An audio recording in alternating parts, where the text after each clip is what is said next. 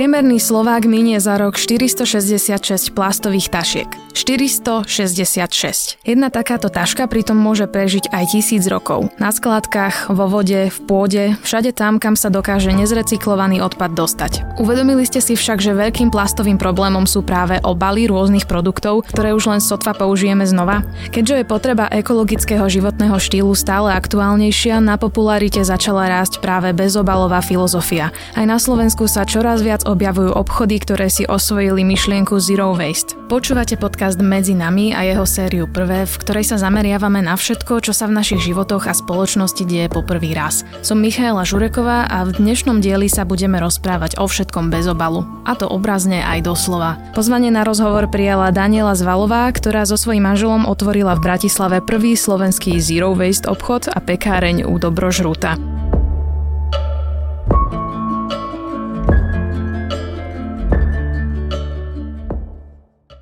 Daniela, kto alebo čo je dobrožrút?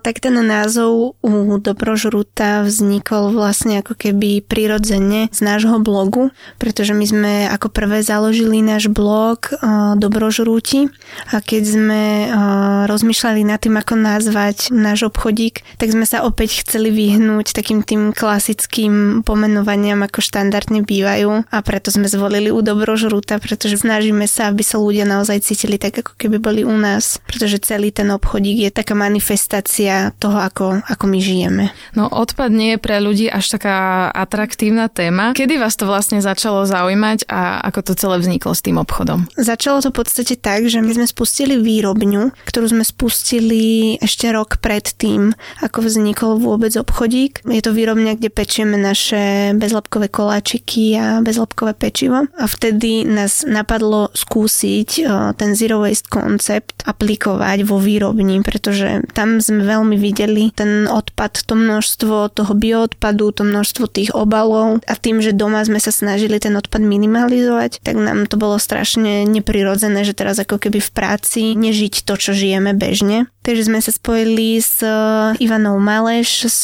Incienu a začali sme sa baviť o tom, že, že teda ako nastaviť ten zero waste koncept vo výrobni. Sú to už 3 roky dozadu. Skúsme si povedať, že v čom spočíva celý ten koncept zero waste, teda vlastne vytvárania akoby nulového odpadu tu je dôležité, aby ľudia nehľadali tú nulu, lebo to je podľa mňa možno problém a dôvod, prečo väčšinou ľudia do toho nechcú ísť. Lebo chcú ísť na nulu, to je fajn, ale naozaj v týchto podmienkach momentálne sa to nedá nastaviť. Takže my sme práve napríklad s tou Ivanou Maleš si prechádzali možnosti, kedy ona nám ako keby dala, že dobre, na to, aby ste boli bezodpadoví alebo teda bezobaloví, tak musíte urobiť toto, toto, toto. A my sme následne vlastne uh, sa snažili nájsť cestu, ako by sme sa k tomu vedeli približiť. Nevieme to ale urobiť na 100%, preto napríklad vo výrobni uh, ide o to, že snažíme sa minimalizovať uh, malé obaly. Objednávame hlavne veľké obaly, pretože tým, že už máme naozaj veľký dopyt, tak to vieme zabezpečiť. Máme tam elektrický komposter, takže všetok náš bioodpad, ktorý tam vzniká, si vieme sami aj skompostovať. Takže vlastne keď sa povie zero waste, tak to nikdy nie je úplná nula. Veľmi veľmi fandím ľuďom, ktorí sa tam vedia dostať, ale, ale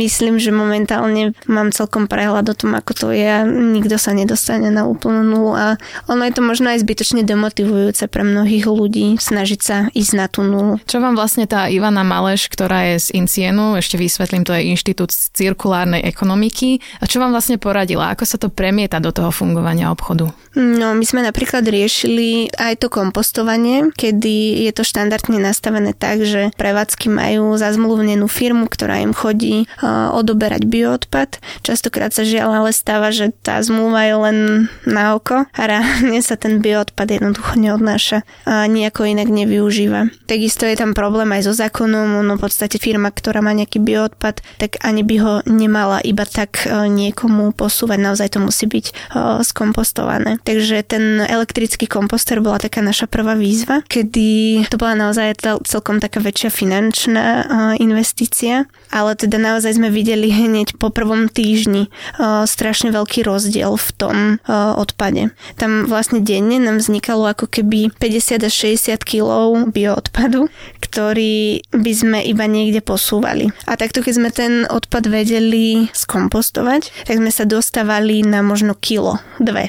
Čiže to bol strašne obrovský rozdiel, lebo to boli naozaj, že šupy z jablok, z banánov, s tým my robíme najviac. Takže že to bolo naozaj veľmi hneď vidieť a už iba po prvom týždni. Potom sme vlastne samozrejme zaviedli triedenie, čiže vo výrobni triedime papier, sklo, plasty, ale aj kov, pretože máme strašne veľa plechoviek. Tomu sa žiaľ tiež nedá zabrániť, ale teda manžel ich poctivo triedi do veľkej krabice a potom vždy, keď už je krabica plná, tak ide do zberných surovín a vždy si vyčíha nejakého bezdomovca, ktorý tam je a jemu to dá, aby to išiel zaniesť do tých zberných surovín, takže v podstate ešte pomôže nejakému bezdomovcovi, aby si nejaké to euričko privyrobil. No, čo sa týka obchodu, tak e, v praxi fungujete vlastne tak, že predávate potraviny alebo drogériu e, úplne bez obalu, je to vlastne na váhu. S čím musí človek prísť do toho vášho obchodu? S nejakými vlastnými nádobkami? Ideálne je, hej, keď príde s vlastnými nádobkami alebo s vlastnými vreckami. Je tu samozrejme opäť tá legislatíva, ktorá nám neumožňuje ako keby spoplatňovať uh, obaly, keďže sme bezobalový obchod, takže my tie obaly musíme vedieť poskytnúť zdarma zákazníkovi, takže preto to máme riešené tak, že máme kompostovateľné obaly a keďže poskytujeme kompostovateľné obaly, tak máme vlastný elektrický komposter aj v predajni a ľudia nám vedia priniesť naspäť tieto kompostovateľné obaly, pretože pokiaľ nemajú vlastný mm, komposter, no nemajú moc s tým obalom čo urobiť, takže preto máme ten elektrický komposter aj v predajni. Ale čo sa týka týchto obalov, tak máme celkom veľa rozhovorov a, a debat interných, kedy by sme chceli chceli prejsť možno na nejaký iný spôsob tohto balenia, pretože ten kompostovateľný obal prestáva byť podľa mňa riešenie. Keďže mm, častokrát je to iba taká tá pekná nálepka, ktorú začali všetci používať, že máme kompostovateľný obal, len naozaj pokiaľ ten obal nie je skompostovaný, tak je to častokrát ešte horšie, ako keby si človek zoberie ten papierový. Treba sa vždy pozerať ako keby na celý ten proces toho materiálu. Celková výroba toho kompostovateľného obalu je o mnoho náročnejšia ako výroba, dajme tomu, recyklovaného papiera. Takže keď tá výroba je už komplikovanejšia a človek to aj tak hodí do komunálu, tak sa to úplne míňa celému tomu efektu. Ako keby sme použili recyklovaný papier, ktorý už aspoň bol zrecyklovaný, že už my sme, my sme už zabezpečili to, aby aspoň bol zrecyklovaný. Keď to nakoniec ten zákazník hodí do komunálu, tak je to o niečo menej zlé, ako, ako, ako hodiť ten kompostovateľný do komunálu. Vzdelávate v tomto smere tých zákazníkov, keď tam prídu, povieš im toto? Snažíme sa. Tým, že máme strašne veľa mm, zákazníkov, tak samozrejme žiaľ nedá sa to úplne vysvetľovať každému. Ale vždy, keď je na to priestor, tak v podstate aj moji kolegovia sa snažíme raziť túto osvetu a, a naozaj vysvetľovať, vysvetľovať, vysvetľovať. Preto sme napríklad teraz pustili aj projekt Dá sa to po dobrom, kde by sme práve chceli celý tento projekt venovať tejto osvete. A vlastne tam sme si vytvorili vytvorili priestor, kde chceme komunikovať aj práve takéto problémy a takéto záležitosti životné, ktoré človek má. Obaly však majú aj ochrannú funkciu, keď sa na to tak pozrieme. E, akú životnosť vlastne majú potraviny, ktoré nie sú v obale, ktoré si ľudia kupujú iba na váhu? Um, čo sa týka tej životnosti, tak uh, je to také dosť podobné, pretože my vlastne, keď nakupujeme tie potraviny vo veľkých vreciach, tak um, tá záruka je normálne, že rok, čo býva bežne aj pri tých balených. A samozrejme dbáme na to, aby sme tie spotre- datumy spotreby odsledovali. Takže čo sa týka týchto surovín, nemyslím si, že je to nejaký rozdiel. Potom je tam samozrejme dôležité skladovanie, ale tak ono znehodnotenú potravinu sa dá kúpiť už aj v obale.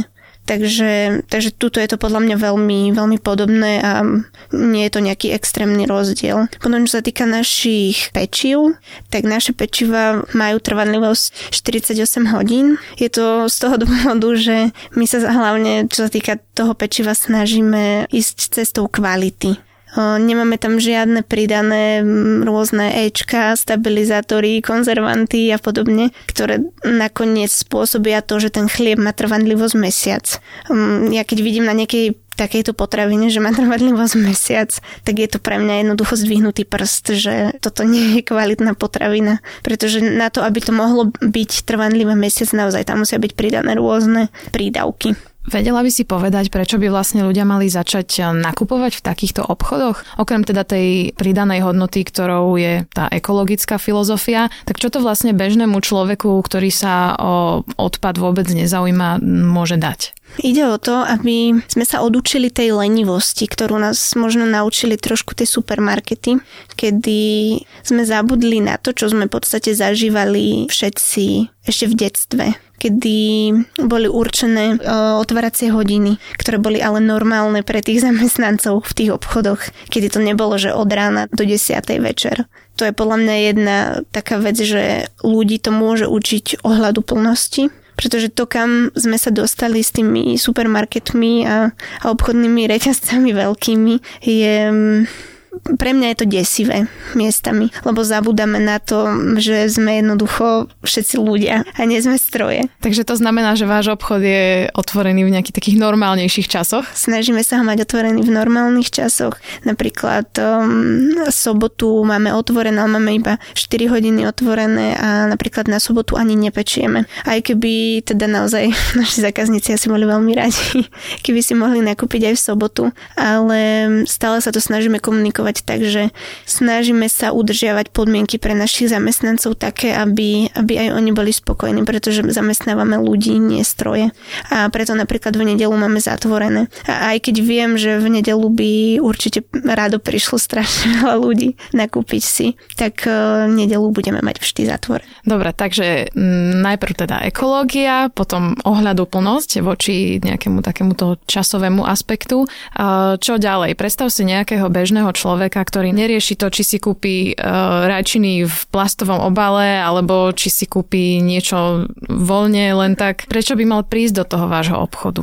Ja by som to asi povedala tak, že budeme radi, keď niekto taký príde. Radi mu samozrejme všetko vysvetlíme, objasníme, ale je to na ňom. V podstate nedá sa, aby sme sa fokusovali na úplne všetkých tam tá cieľovka je ako keby jasne daná, kedy k nám naozaj idú ľudia, ktorí už hľadajú nejaké iné možnosti. My momentálne veľkosťou ani našimi možnosťami e, nevieme byť úplne zaujímaví, alebo teda nevieme úplne prilákať všetkých aj takýchto ľudí, ktorí vôbec neriešia, do čoho nakupujú. Ale napríklad môžem povedať, že tým, že máme prepojenú e, ten zero waste obchod s bezlepkovou remeselnou pek lekárňou, tak veľa ľudí k nám príde, ktorí sú v úvozovkách len celiatici, hej, že neriešia nejaký svoj uh, posun v tej ekológii, pri týchto ľuďoch to vnímame častokrát, že oni napríklad naozaj neriešia tie obaly, je im to úplne jedno. Tam je to taká výzva celkom vždy pre nás, aby sme im to vysvetlili, že teda my sme prepojení aj s tým zero waste obchodom a že teda ide nám aj o tú osvetu a, a boli by sme radi, keby si kúpili napríklad vrecko alebo teda keby sa vrátili potom s vreckom. Uh, niekedy nám to nevíde a, a jednoducho ten človek príde znovu a opäť nemá vrecko, ale zaznamenali sme už strašne veľa uh, takých tých posunov, kedy naozaj si povedali, že OK, dobre, tak kúpim si to vrecko a potom pri ďalšej návšteve vytiahnu to vrecko. To je, to je to, prečo to robíme. Odkiaľ vlastne získavate tie potraviny na váhu? Lebo možno človek, keď sa zamyslí, tak si povie, že keď sa to dá u vás, prečo sa to nedá v tých bežných reťazcoch tiež takto? Um, ja si myslím, že sa to dá. Získavame ich z veľko obchodov a um, veľa z nich už máme aj z rôznych uh, takých menších, alebo teda od menších dodávateľov. Uh, tuto je to veľmi o kompromisoch časoch, kedy sa snažíme hľadať uh, také možnosti, ktoré budú win-win na obidve strany, kedy napríklad ja by som veľmi rada mala iba biokvalitu, ale pokiaľ by sme mali naozaj len biokvalitu, tak tie ceny, ktoré sú tam teraz, museli by byť možno aj dvoj, trojnásobné, aby sme vedeli to celé utiahnuť. Takže sa snažíme vždy hľadať možnosti, kedy máme napríklad e, teraz budeme mať pohánku od e, jedného nášho známeho, ktorý je normálne, že polnohospodár a pestuje pohanku a má aj strašne veľa, nemajú v biokvalite, ale tým, že naozaj sa venuje len pestovaniu tej pohanky, tak majú vo veľmi vysokej kvalite a to je niekedy možno viac ako mať biokvalitu. A aké ďalšie potraviny napríklad ponúkate? Potom máme napríklad vegetu. Vegeta je tiež od jedného nášho známeho, kedy sme sami boli v ich e, výrobní a mohli sme naozaj vidieť celý ten proces, kedy krajali tú zeleninu, sušili ju, drtili ju a naozaj majú tiež tie suroviny iba od okolitých, e, častokrát susedov. Takže tam tá kvalita tej zeleniny, ktorá je použitá v tej vegete je úplne, že wow, ktorú by sme asi nedosiahli možno pri, alebo teda nechcem znehodnocovať biokvalitu, ale teda naozaj to niekedy je viac ako biokvalita. Myslím, že tu je ešte aj tá pridaná hodnota toho, že je to lokálne. Tak a pre mňa ešte osobne pridaná hodnota, že vieme pomôcť ľuďom, ktorí nie sú z Bratislavského kraja a, a takto vlastne trošku pomáhame podporiť aj, aj ľudí zo stredoslovenského kraja. Takisto máme mm, kompoty a zavaraniny z Banskej šťavnice, Takže ja sa to snažím tak trošku ako keby balansovať, aby sme aj vedeli udržať cenu, aby sme vedeli aj pomôcť iným ľuďom, ktorí naozaj to robia s láskou a vkladajú do toho všetko. Ale teda zase, aby sme nemuseli mať prestrelené ceny. Takže tuto je to naozaj také, že človek sa musí s tým hrať a musí, musí to sledovať. Ty si ešte spomínala tie ceny, tu by som sa možno pristavila, lebo okrem vášho obchodíku ja som bola už aj v nejakých ďalších, ktoré ponúkajú takto bez obalový tovar a naozaj sa niekedy zdá, ako by to bolo cenovo dokonca menej výhodné, než keď si človek kúpi tie potraviny alebo drogeriu v obale. Prečo je to tak? Pri niektorých tých surovinách sa nevieme dostať úplne na nižšiu cenu, pretože je to už tak dané. No častokrát tie supermarkety jednoducho urobili to, že oni umelo stlačajú ceny.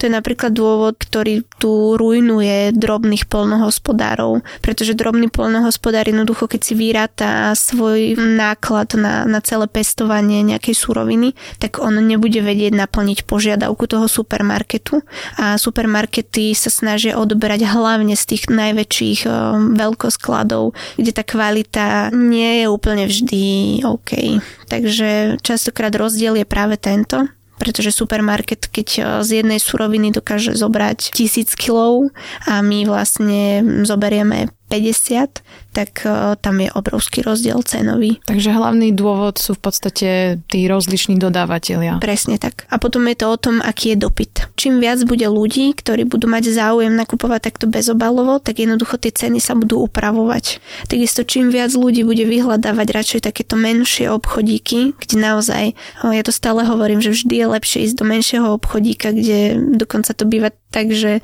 sa tam objavuje majiteľ. Vtedy ten človek vie, kam tie peniaze reálne idú že podporuje práve práve toho malého predajcu, ktorý vie podporiť potom ďalších tých malých dodávateľov. Čiže toto je veľmi taká práca, ktorá do tej sa musíme zapojiť všetci.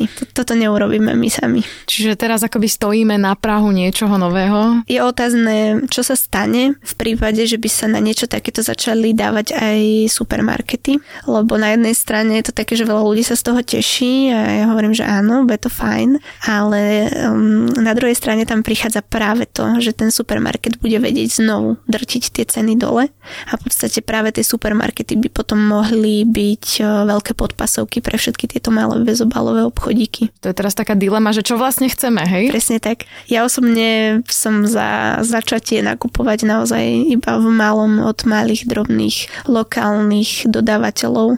Mm, prestať mať tú potrebu mať všetko. My sme strašne zleniveli. Mm, je pre nás náročné, um, alebo teda nevieme sa zrieknúť napríklad jahod v zime. Jahody v zime sú podľa mňa úplná blbosť, ktorú nepotrebujeme. Prípadne dá sa naozaj spraviť si zásobu do mrazničky počas leta, alebo zavariť tie jahody, kedy naozaj stále vieme podporovať lokálneho uh, dodávateľa. Tie jahody majú na, naozaj chuť. Okrem toho, že teda sú červené a voňajú, tak majú naozaj aj chuť.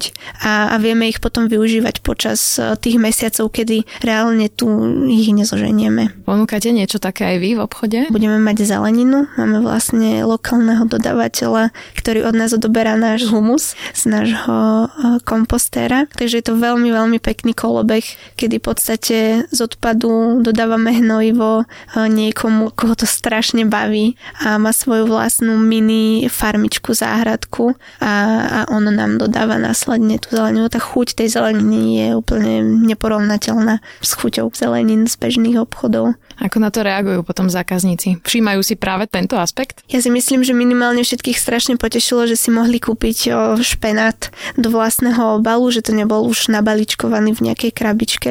Takisto, takisto tam bola rukola, čiže rukolu do, do vlastného a z tohto sa veľmi tešili. Pre mňa osobne je to tiež vždy také, že vyberať ten šalát a prekladať si to do svojej vlastnej krabičky, keď už to majú nasačkované niektorí tí predajcovia, tak je to také, že aj sa tak na mňa divne pozerajú častokrát, takže toto bola veľká radosť. No a radi by sme potom pridali aj ovocie a, a teraz vlastne budeme mať aj suprovskú novinku, to budú také klíčky. Chodíš vôbec niekedy ešte nakupovať do bežných supermarketov? Snažím sa čo najmenej, lebo väčšinou sa to dá, ale, ale nie vždy. Ale keď už idem do toho klasického supermarketu, tak uh, tam je to veľmi jednoduché a myslím, že túto radu použila práve, myslím, že Jevka Maleš, že jednoducho iba prepnúť videnie a vidieť iba to, čo je nezabalené. Už onedlho sa na Slovensku chystá aj zálohovanie PET fliaž. Myslíš si, že aj toto pomôže v celej filozofii? Myslím, že to pomôže veľmi a hlavne pokiaľ to budú správnym spôsobom propagovať a posúvať a motivovať ľudí k tomu, aby to reálne robili. Pretože ja si pamätám, že keď sme boli asi 5 rokov, myslím, že 5 alebo 4 roky dozadu, keď sme boli v Chorvátsku, tak e, sme si študovali e, zloženie na flaši a bolo tam, že, že návratná naknada a viem, že sme úplne riešili, že to čo je? Že a potom sme to dávali do prekladača, úplne, že vratná flaša, 5 flaša, sme sa z toho strašne radovali. A tam to funguje Ja som dokonca bola prekvapená, že veľa iných Slovákov, ktorí boli s nami tam ubytovaní a naozaj, keď sme sa bavili, tak to vôbec neboli ľudia, ktorí by žili nejak extra ekologicky, ale úplne prirodzene odkladali tie fľaše a išli ich vrátiť. Takže pokiaľ sa to tu bude správnym spôsobom komunikovať, tak to bude wow.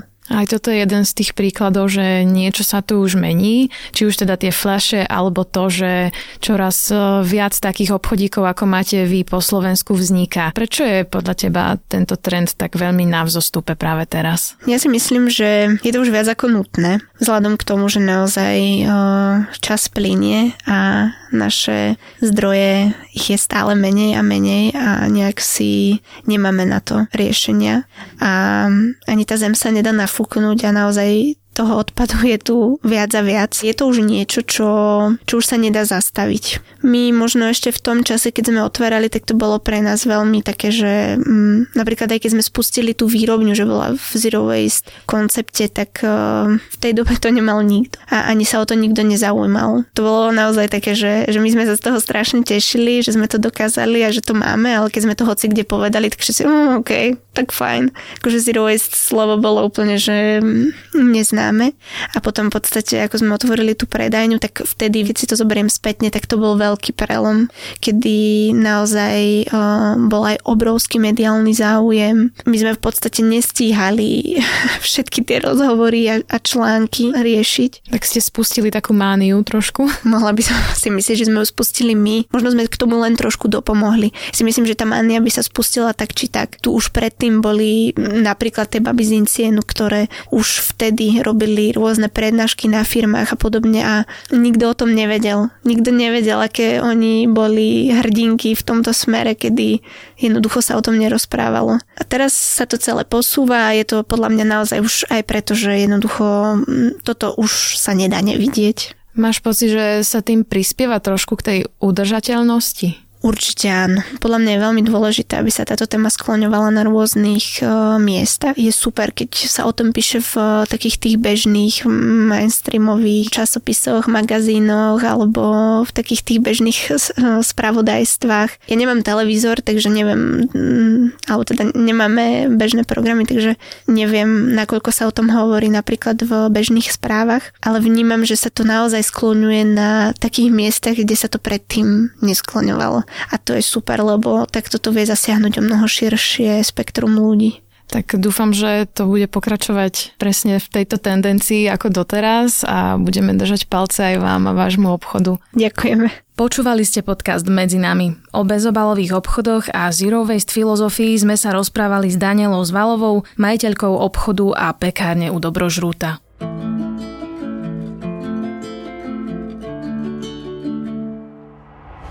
Podcast Medzi nami a jeho séria prvé vychádza každý týždeň v útorok. Odoberať ho môžete vo svojej podcastovej mobilnej aplikácii na platforme Google Podcasty, Apple Podcasty a Spotify. Všetky diely nájdete aj na webe sme.sk lomka medzi nami. Podcast môžete aj ohodnotiť. Ak nám chcete poslať pripomienku, pridajte sa do podcastovej skupiny Denníka Sme na Facebooku alebo nám napíšte e-mail na žena.sme.sk. Moje meno je Michála Žureková a na tvorbe podcastu sa podielali aj Matej Ohrablo a Denisa Žilová.